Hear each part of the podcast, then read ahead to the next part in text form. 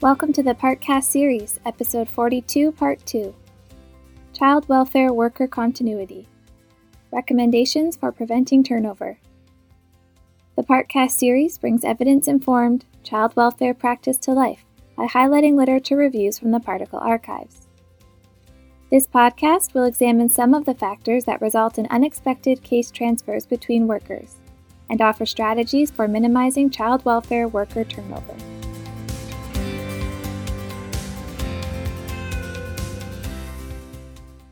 Introduction In order to address turnover, organizations must first decide on which type of turnover they wish to focus, as intervention strategies will depend on the type of turnover.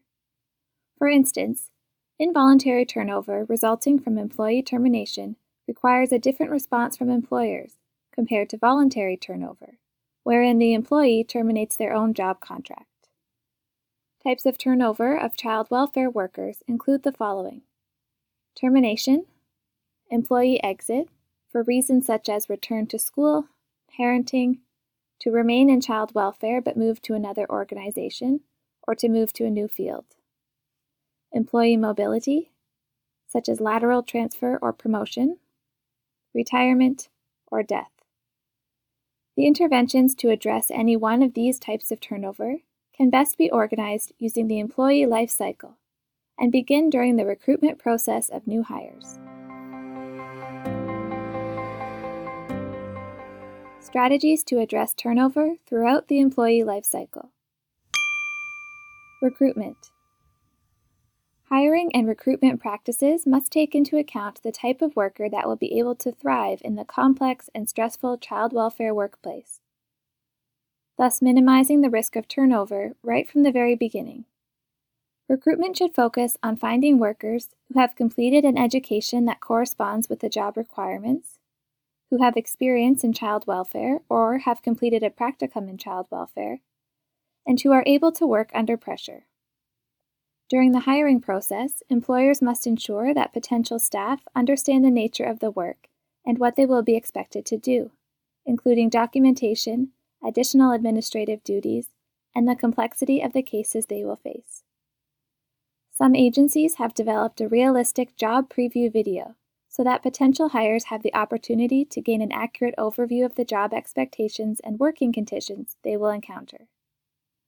These agencies also use a pre employment test to screen potential hires by determining whether they have the characteristics required for a successful child protection worker, as well as a scenario based skills test that requires each applicant to formulate a response which can be assessed for written communication skills. Some organizations struggle to fill vacancies due to a shortage of human resources, challenges in finding qualified workers, less desirable geographic locations, and economic conditions that impact the number of people seeking work. While it might be necessary to hire less qualified workers, organizations must always keep in mind that these workers are less likely to remain employed, either due to termination or quitting, and that the cost of replacing a worker is one third of that worker's salary. Short term benefits of hiring an unqualified worker are often outweighed by the long term costs of the increased turnover resulting from unqualified workers. Thinking critically. Does your organization have a strategic recruitment process that attempts to promote worker continuity? For example, do you aim to hire workers who have completed a child welfare practicum, child welfare specific courses, or have self efficacy in certain skills? How can your agency promote worker continuity within the recruitment stage? Onboarding and training.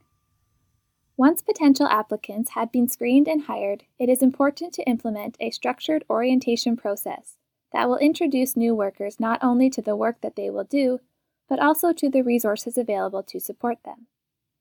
Some onboarding activities include extensive supportive supervision, shadowing of colleagues, mentoring or coaching from experienced colleagues, and pre service training. The transition to practice must be gradual. A sink or swim approach tends to result in mistakes and high degrees of worker stress during a critical time when new employees are at the greatest risk of job exit. Delaying assigning cases to new workers until pre service training is completed is important in ensuring that workers have the self efficacy, that is, the belief that they can do the job, necessary to decrease unnecessary stress and reduce the risk of burnout. Thinking critically. How does your organization support new workers? How long does your organization consider someone to be a new worker? How can your organization support a new worker's self efficacy so they are confident in their abilities and are able to appropriately develop their knowledge and skills? Does your organization use a scaffolding approach? That is, breaking learning and development up into smaller tasks coupled with a support system. Development Worker development through ongoing training, continuing education, and opportunity for promotion are crucial for keeping workers engaged in their work and increasing their intention to remain employed with the organization. Unengaged workers are more likely to seek alternative employment, as are workers who lack self efficacy. Ongoing training ensures that workers' skills and self efficacy is maintained so that they are best able to serve children and families. Further, as previously described, one of the reasons for employee exit is return to school. If workers have the opportunity to improve their education while employed, the organization benefits twice. First, by keeping the employee on board, and second, by having a well educated, experienced worker on staff when promotion opportunities emerge. University organizational partnerships are a good opportunity for not only providing existing employees with continuing education and keeping them engaged in their work, but also as a source of potential applicants for job openings. Continued supervisor support is also essential in ensuring workers feel supported and their work acknowledged. Insufficient support and lack of leadership are two of the problems reported by organizations in the work environment. Thinking critically. How does your organization promote professional development? How are skill and knowledge development needs assessed? Is there a strategy to promote training transfer?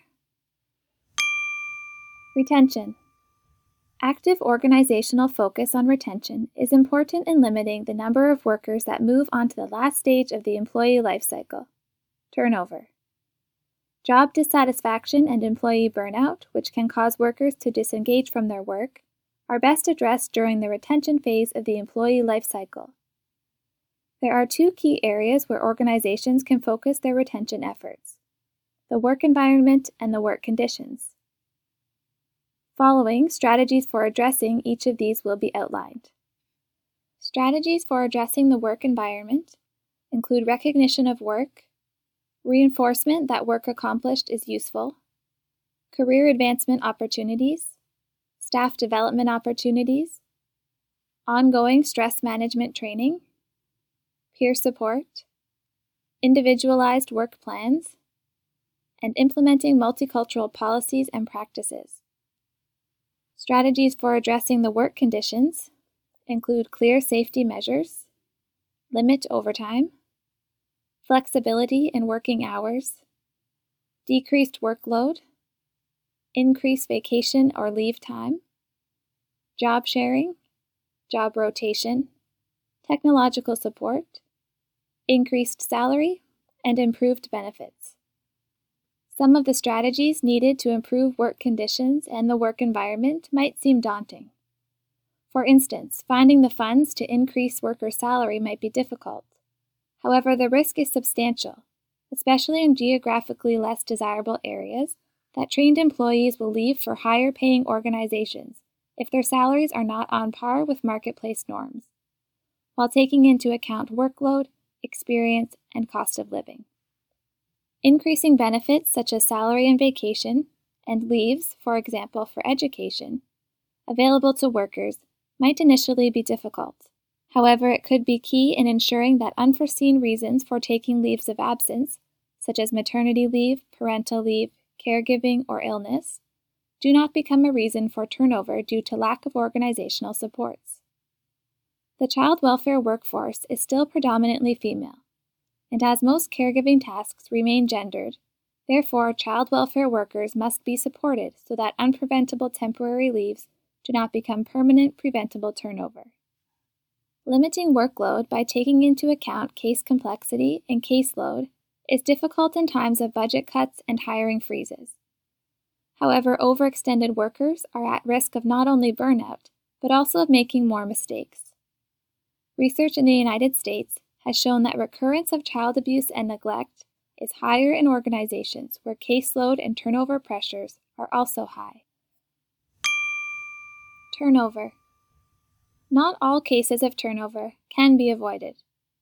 For instance, termination of unsuitable workers is necessary to ensure child safety and well being.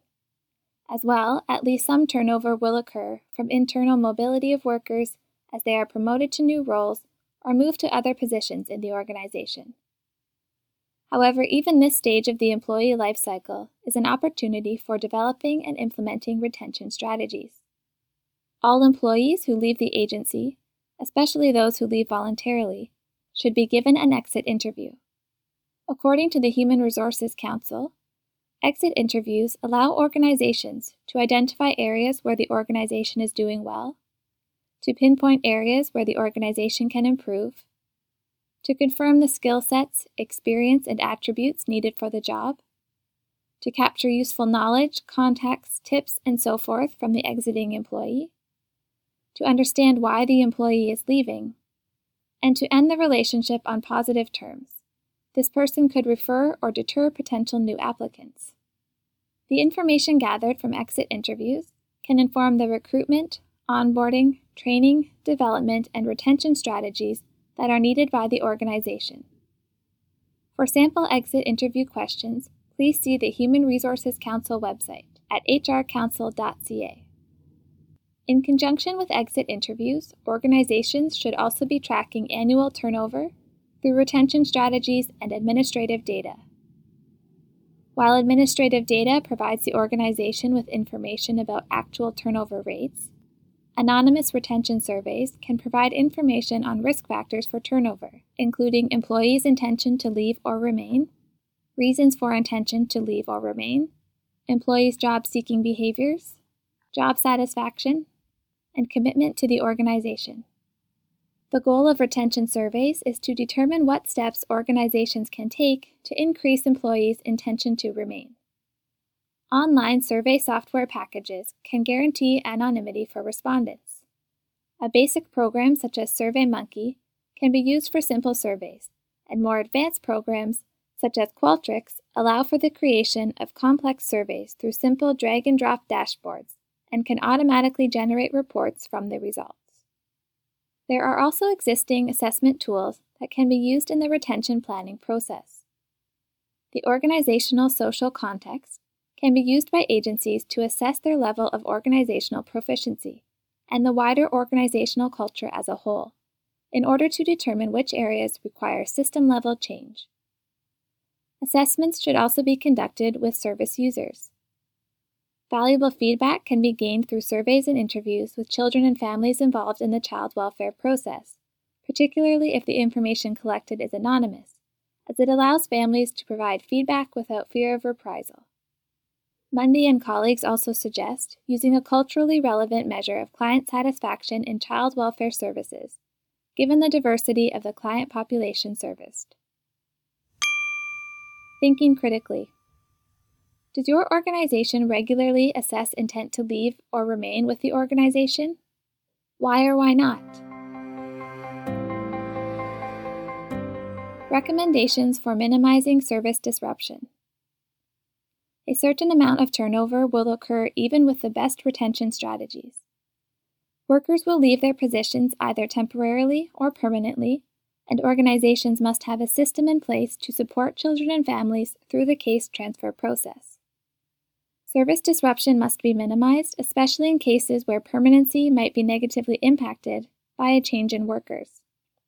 Strategies for minimizing service disruption can be employed at three levels by workers, by supervisors, and by organizations. Strategies by workers include the following Ensure the child and family are aware in advance of the case transfer and why it is occurring. Meet at least once, preferably repeatedly, with the new worker and the family to introduce the new worker and facilitate the relationship building process between the family and the new worker. Allow the child and family to voice their concerns about the transfer and attempt to address all concerns.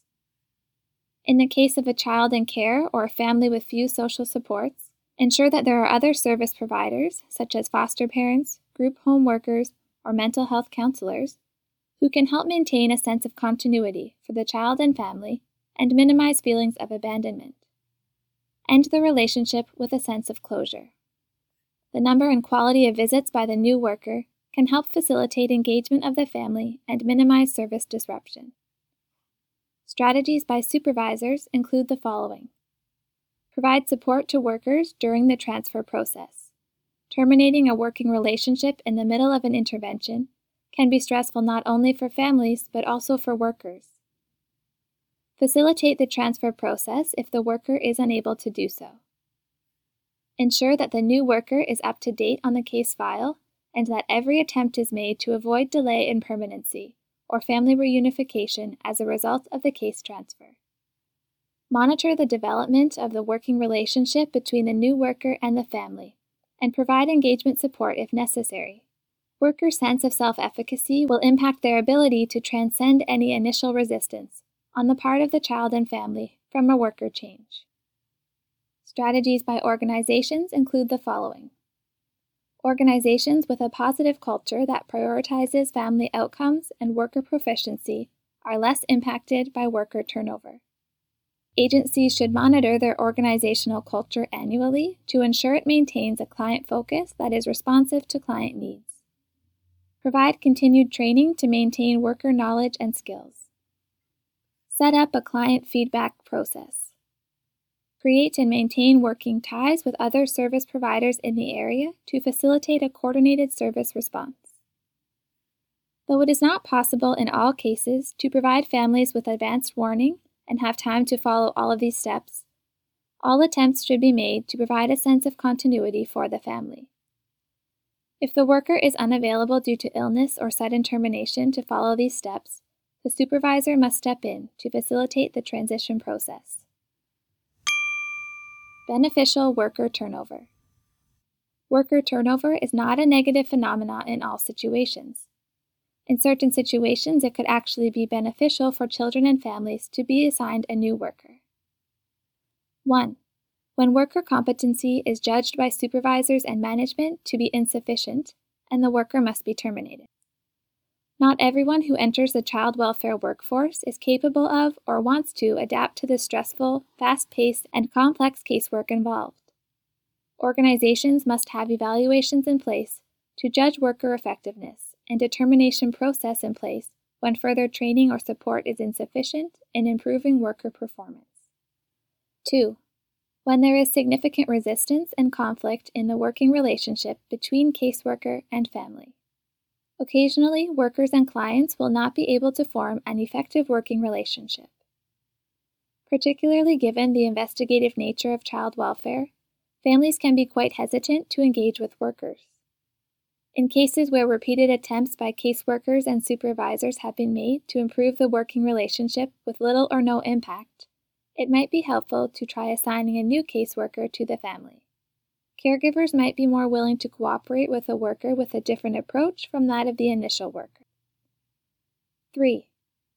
When a worker with a similar cultural background to the child or family is available. Workers who share a cultural background with the client might be better able to understand the family's sociocultural perspective and might be in a better position to facilitate an effective working relationship with the family than a worker coming from an outsider perspective. This is part of the rationale behind ensuring that Aboriginal children and families are served by Aboriginal agencies, or at the very least, Aboriginal workers, in order to decrease the overrepresentation of Aboriginal children and youth in care of the government. Challenges to ensuring worker continuity. Many of the strategies outlined in this podcast require organizations to be proactive in minimizing preventable turnover. Unfortunately, being proactive often means investing substantial funds initially for limited immediate benefits.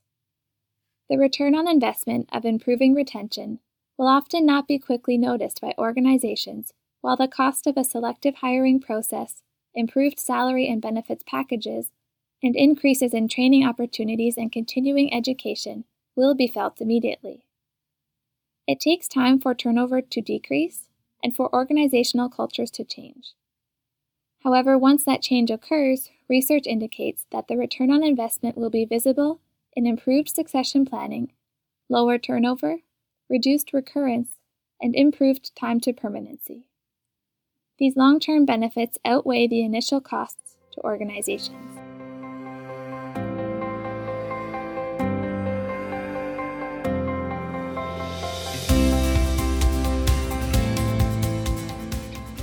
You have been listening to the Partcast series, episode 42, part 2 Child Welfare Worker Continuity Recommendations for Preventing Turnover. At partcanada.org, you can access part 1 of this episode, as well as literature reviews in print format in the Particles Library.